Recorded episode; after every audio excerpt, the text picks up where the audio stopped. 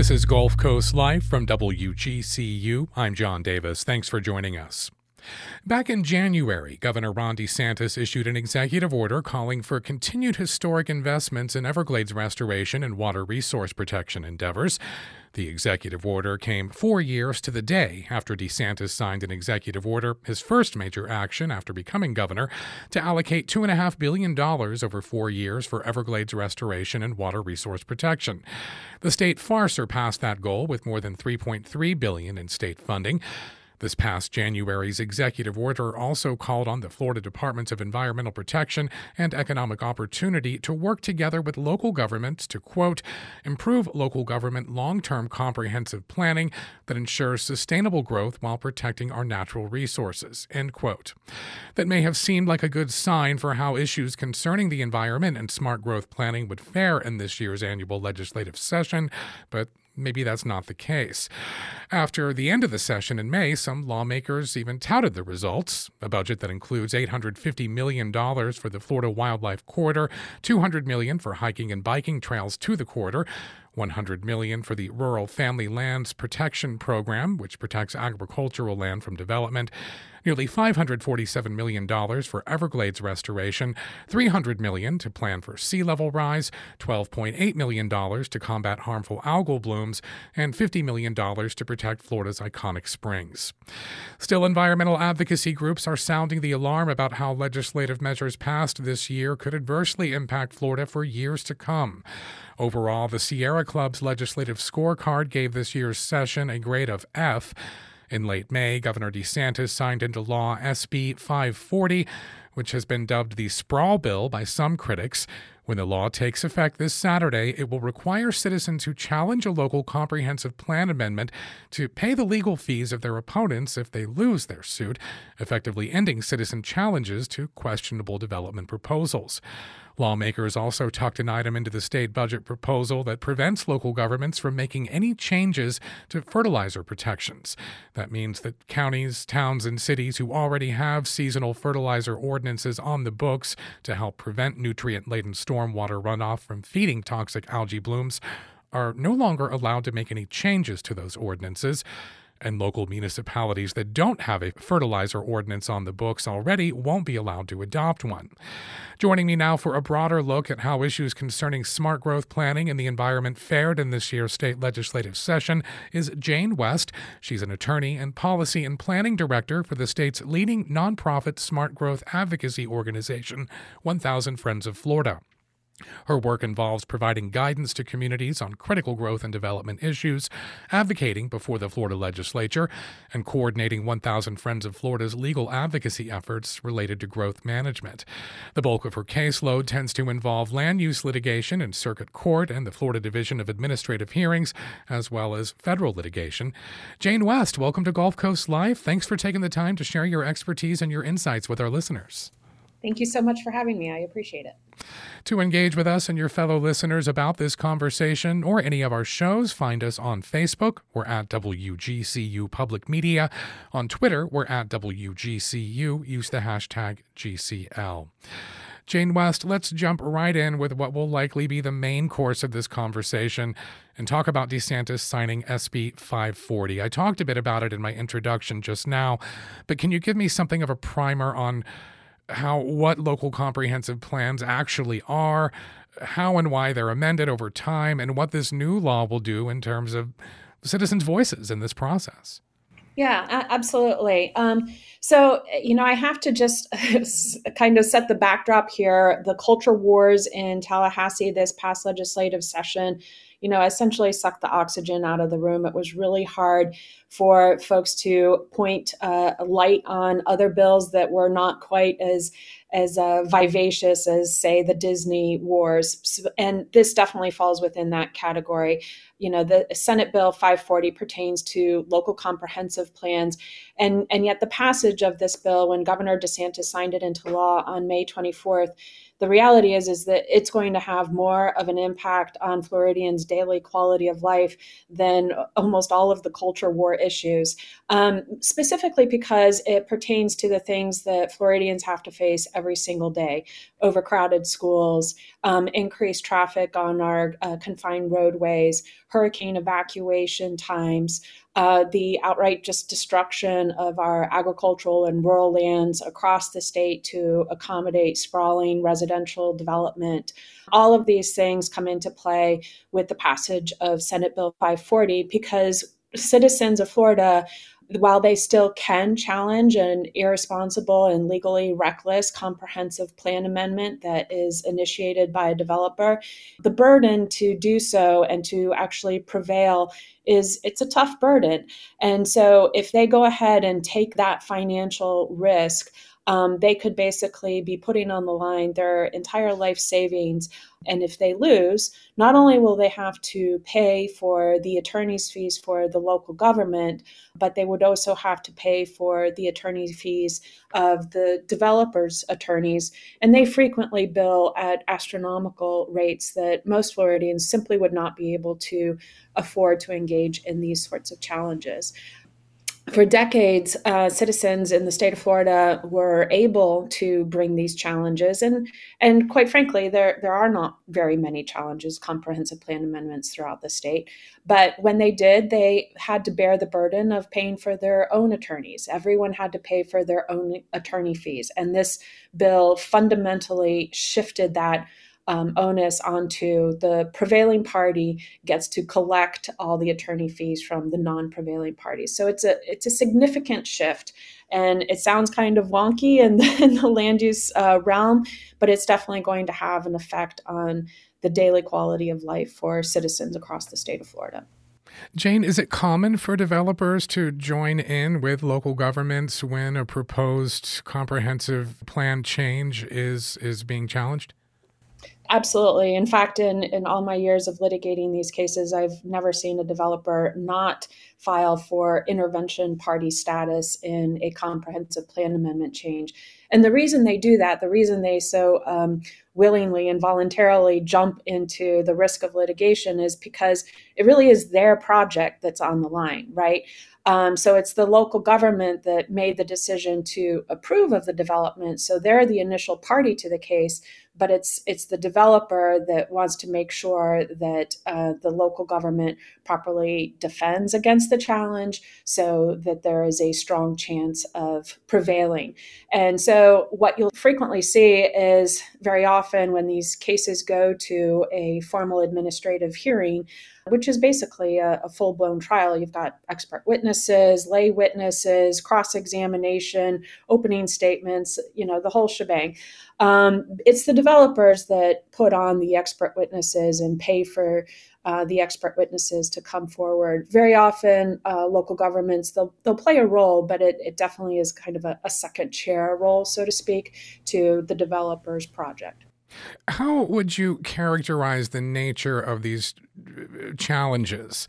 Um, and I know I'm speaking very broadly here because they could be, you know, as different as the proposals themselves. But, you know, I'm thinking in recent years past of citizen led challenges where I am in Lee County to propose development on Fort Myers Beach and basically on the grounds of concern about how it would inversely impact the safe evacuation of visitors and residents in the event of a hurricane. Um, yeah. I mean, these aren't small things. You mentioned that one because that gets to the other facet, uh, the very bad aspect of Senate Bill 540. So it it also not only does it provide for prevailing party attorney fees and comp plan amendment challenges, but it also strips down the legal basis for a comprehensive plan amendment challenge. There's a split in between the Florida courts right now um, a split between Lee County and the Second District Court of Appeals, and then up in Walton County with the First District Court of Appeals. The Walton County case found that you could bring one of these consistency challenges on a myriad of, of issues pertaining to the comp plan. So, the particular case that you mentioned now had to do with the fact that imposing this high density development on a barrier island would have significantly impacted the hurricane evacuation times. Well, that falls under a, a specific provision of a comprehensive plan. Um, unfortunately, what this bill did is it really limited the scope of challenges to use and density and intensity only. So, under this new law, you wouldn't have been able to even bring a challenge that uh, pertained to hurricane evacuation time. So it's it's a it's a bad bill all the way around. And not surprisingly, the the bill was sponsored by a developer attorney based out of Jacksonville with the Rogers Towers law firm, who they have significant uh, developer clients. So it's it's not uh, surprising the genesis of of this particular legislation. Jane, I, am curious about your own experience in Tallahassee. Um, you know, during the process when this bill was being considered, I was reading a story from Florida Politics back in April. It mentioned you specifically urging a legislative panel to consider capping attorney fees at $10,000 or installing a one way attorney fee statute. I mean, was that more or less an attempt at, at, at damage control? I'm not going to be able to stop this, but maybe we can lessen the damage a little. Absolutely. I, I, was scrambling this legislative session, um, speaking with legislative aides and lawmakers all over the Capitol, trying to come up with creative approaches to um, soften the blow of this, you know, blunt force bill. And that included, you know, capping the attorney's fees, um, prohibiting those intervening developers from being able to um, collect attorneys' fees because they voluntarily subjected themselves to the litigation and they shouldn't be able to financially benefit as such. Um, so, yeah, I, I tried uh, numerous different attempts to soften the blow of this bad bill, but um, in the end, it, it basically got pushed through mostly on uh, party line votes. What's your response to supporters of this legislation who'd argue the public already has plenty of options to voice concerns about proposed amendment changes to comprehensive plans through public meetings, or if they don't like what their local local elected officials are doing in regards to growth and development, they can just vote them out of office? I, I really wish it was that easy, but I, I think we all know that that that's a very big lift. And in terms of the ability to have a voice about the comprehensive plan amendments before your local government. Of course, there is an opportunity for a public hearing, but most local governments throughout the state of Florida have pretty tight time restrictions on those public speaking slots uh, for those challenges. So you're often limited um, to three minutes, five minutes of public speaking time. And quite frankly, that just is not enough time uh, in order to rebut the, the very complex details when it comes to some of these mega sprawl developments. Did DeSantis' support for this measure or the measure itself kind of feel like it came out of left field? And by that I, am again referencing that executive order DeSantis signed back in January. When I read the language of that, and then I read about what this bill is doing, it's it's just direct contradiction. It, it's a completely a direct contradiction, and that disconnect has been a head scratcher this entire legislative session. You know, when Governor DeSantis came out with that executive order um, back in January, you know, directing agencies and local governments to improve local government long term comprehensive planning, I was so excited to see that language. I'm like, yes, finally, we're going to get back on track with smart long term planning for the state of Florida. And you know you you did see that backed up with significant funding for all the programs that you mentioned although Rural family lands uh, did get a, a, veto cut for their 100 million. Um, but then you you have this kind of legislation that completely undermines not only the governor's executive order but really the underlying intent for all the funding for things like the Florida Wildlife Corridor even if you were able to acquire all the lands within the Florida Wildlife Corridor, that still leaves a lot of development pressure right up against those corridor project areas. So we we have to be a lot smarter about how we continue to grow in in this state. And this bill just really um, took a, a deep cut into that effort. Is this law going to change or, or perhaps tie the hands of organizations like 1000 Friends of Florida when it comes to how you might approach filing litigation in the future? No, actually, I think it, for us, I think it causes a, a, significant paradigm shift in really ramping up our efforts to educate uh, local government elected officials on the, the significant nature of the decisions that they make almost on a monthly basis now. If you take a look at um, the agendas, especially for a lot of rural counties, you know, they are really facing these development pressures. You know, take a look at at Lake County, for example, facing development pressures from not only the villages but from Orlando. That sprawl is really bumping up into uh, what had been a pretty rural county until a couple years ago, um, and so they're faced with all of these decisions, and and yet many times. Um, local government officials just don't have that planning background um, to make these fiscally prudent and environmentally sound decisions um, for their community. And so I, I, really think it's it's kind of the responsibility of organizations like ours, A Thousand Friends of Florida, to really step in at this critical time. Um, where we're we're we're facing a, an existential crisis in terms of how we manage our growth in the state. Um, so we have to step up our game and educate our elected officials um, on the planning process, on the fiscal impacts of the decisions that those elected officials make. Because at the end of the day, sprawl is really expensive. Those rooftops do not generate the long term income that those local governments need in order to thrive and provide the critical infrastructure like roads, schools, um, utilities and fire rescue. So it's it's on us to educate them. So it's it's a it's a game changer. Paul Owens, president of 1000 Friends of Florida, recently wrote an op ed that singles out Miami Dade County as a location where this new law will have, in his words, a chilling effect.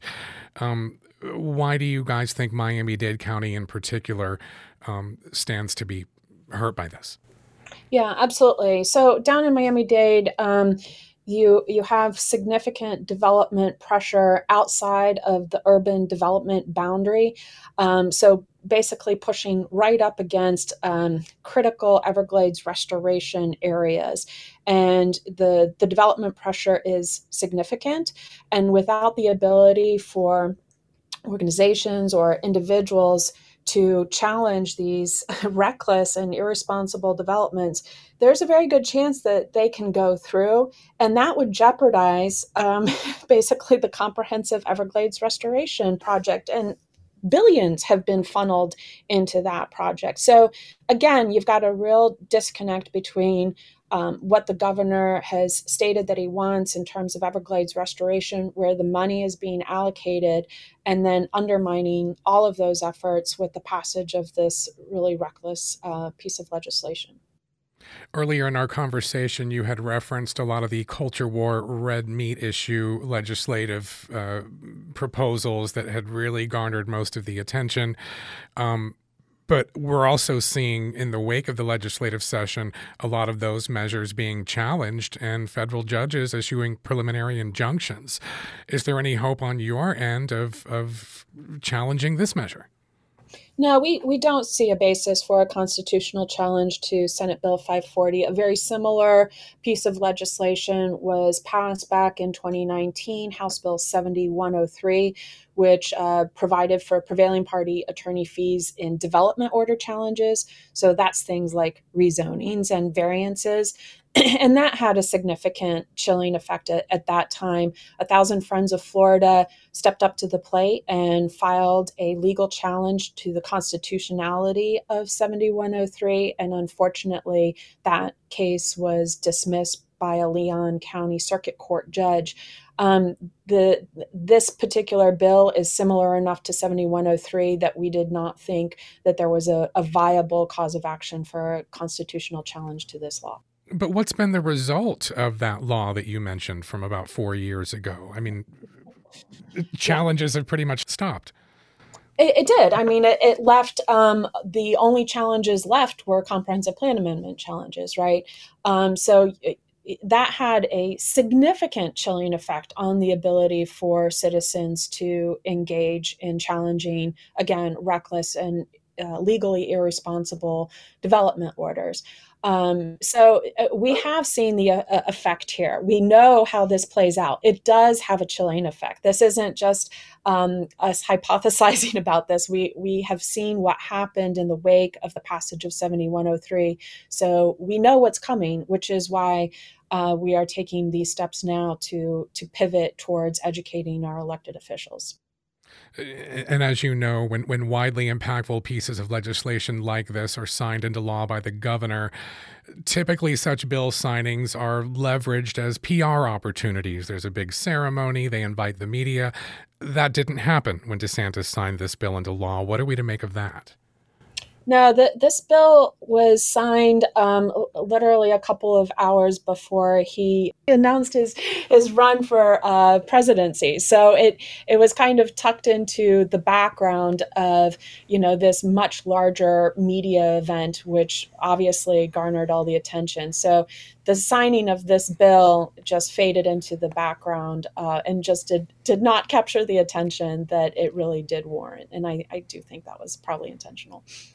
If you're just joining the show, I'm exploring how issues concerning the environment and smart growth planning fared in this year's Florida legislative session in a conversation with Jane West. She's the Policy and Planning Director for the state's leading nonprofit smart growth advocacy organization, 1000 Friends of Florida. If you would like to comment on our conversation or engage with fellow listeners, again, you can find us on Facebook. We're at WGCU Public Media, or on Twitter, we're at WGCU using the hashtag GCL. I wanted to switch gears a bit and talk about this new preemption law impacting local fertilizer ordinances. A lot of environmental advocacy groups urge DeSantis to veto this measure. What can you tell us about what this does?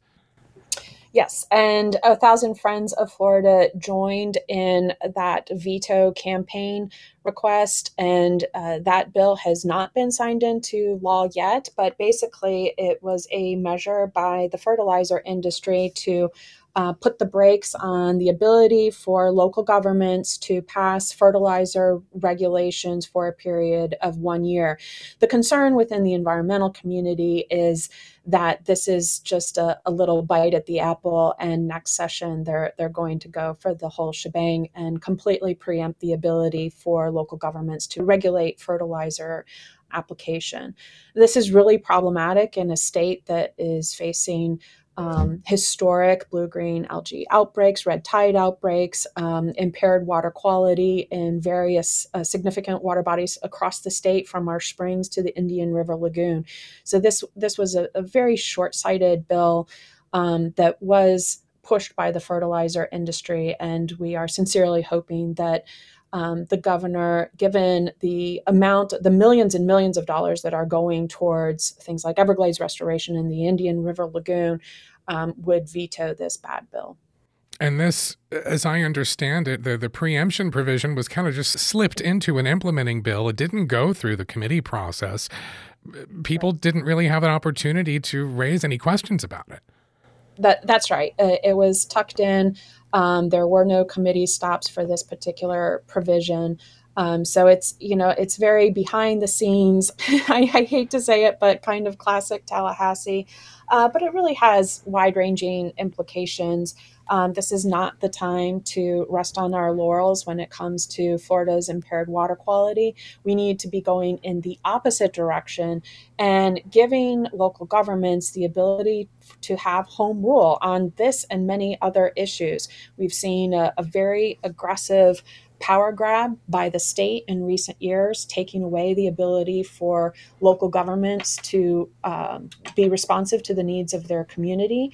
Um, by through all these preemption measures, and this is just one more in a very long list of preemption measures that really need to stop. It's it's very hard for a local government to be responsive to the needs of their citizens and their unique community needs when their home rule abilities are being taken away by the state. Yeah. Um, can we talk about the part of this measure that's going to fund a $250,000 study to examine the efficacy of current local fertilizer use restrictions on lessening the impacts of harmful algal blooms. because I got to tell you, Jane, I, I, have been covering these kinds of issues in Southwest Florida for close to two decades. I've never spoken to a credible source who questioned the scientific connection between right. nutrient laden stormwater runoff and the exacerbation of harmful algal blooms. This is settled science. It, it, it is. And look, there, there are numerous factors that are contributing to our impaired water quality. Um, I'll be the first to admit that. It's a combination of factors, um, including, you know, uh, failing septic tanks. But at the end of the day, we, we cannot ignore the, the impacts that increases in um, fertilizer are going to have on our, our waterways and nitrogen and phosphorus um, have a very direct link um, to impaired waterways in the state of Florida.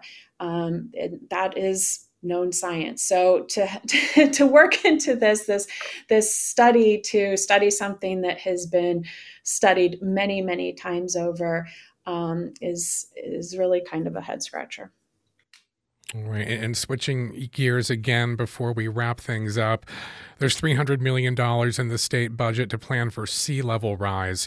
Uh, what I've been hearing in recent years from professors of environmental studies here at Florida Gulf Coast University is that DeSantis's administration's approach to climate change and sea level rise has been all about adaptation, but not actual mitigation. In other words, putting money towards infrastructure to adapt to rising seas without actually doing anything to address the causes. Is that pretty much what we're seeing with this funding in the coming fiscal year? Yeah, I think that's a fair categorization of, of how uh, the resiliency grant funding opportunities are being made available. It's for um, adaptation measures, but um, not mitigating um, the, the, carbon at its source. So, absolutely, that's correct. Well, are there any other significant takeaways from this year's state legislative session our listeners should be aware of pertaining to impacts on smart growth planning or environmental restoration and preservation? Well, you know, um, Governor DeSantis said that there was hardly any meat left on the bone after this session, meaning he accomplished um, the majority of his objectives in a, a, a stunning uh, sweep. And so it will be interesting to see you know what what is left um, to to damage uh, in this next upcoming session, which is really right around the corner. The committee weeks start as early as September 18th. Um, so we're gearing up, and it will be interesting to see, you know, how the governor is going to balance his bid for the presidency um, while the supermajority Republican-held uh, House and Senate move forward with their respective agendas it should make for an interesting session. And I'm curious to see how they're going to lay out their priorities and if um, they are going to likewise have the same emphasis that Governor DeSantis did in his executive order, at least, about improving local government long term comprehensive planning. How are they going to accomplish that mission? Um, it does still stand as an executive order, and we certainly would like to see it implemented. All right. Well, as you said, 2024 sessions closer than we think. Uh, that is all the time we have for today's show, but I want to thank my guest. I've been speaking with attorney and director of policy and planning for Florida's leading nonprofit smart growth advocacy organization, 1000 Friends of Florida, Jane West. Great to reconnect with you. Thanks so much for taking the time and sharing your insights. Thank you. If you missed any of today's show, you can always hear episodes in their entirety on our website, wgcu.org/gcl, or you can subscribe to our podcast feed wherever you get your podcasts. Our show today was produced by yours truly. Our director is Richard Chinqui. For now, thanks for listening. I'm John Davis. This is WGCU FM, Fort Myers 90.1, WMKO Marco Island 91.7 FM, and NPR for Southwest Florida thank you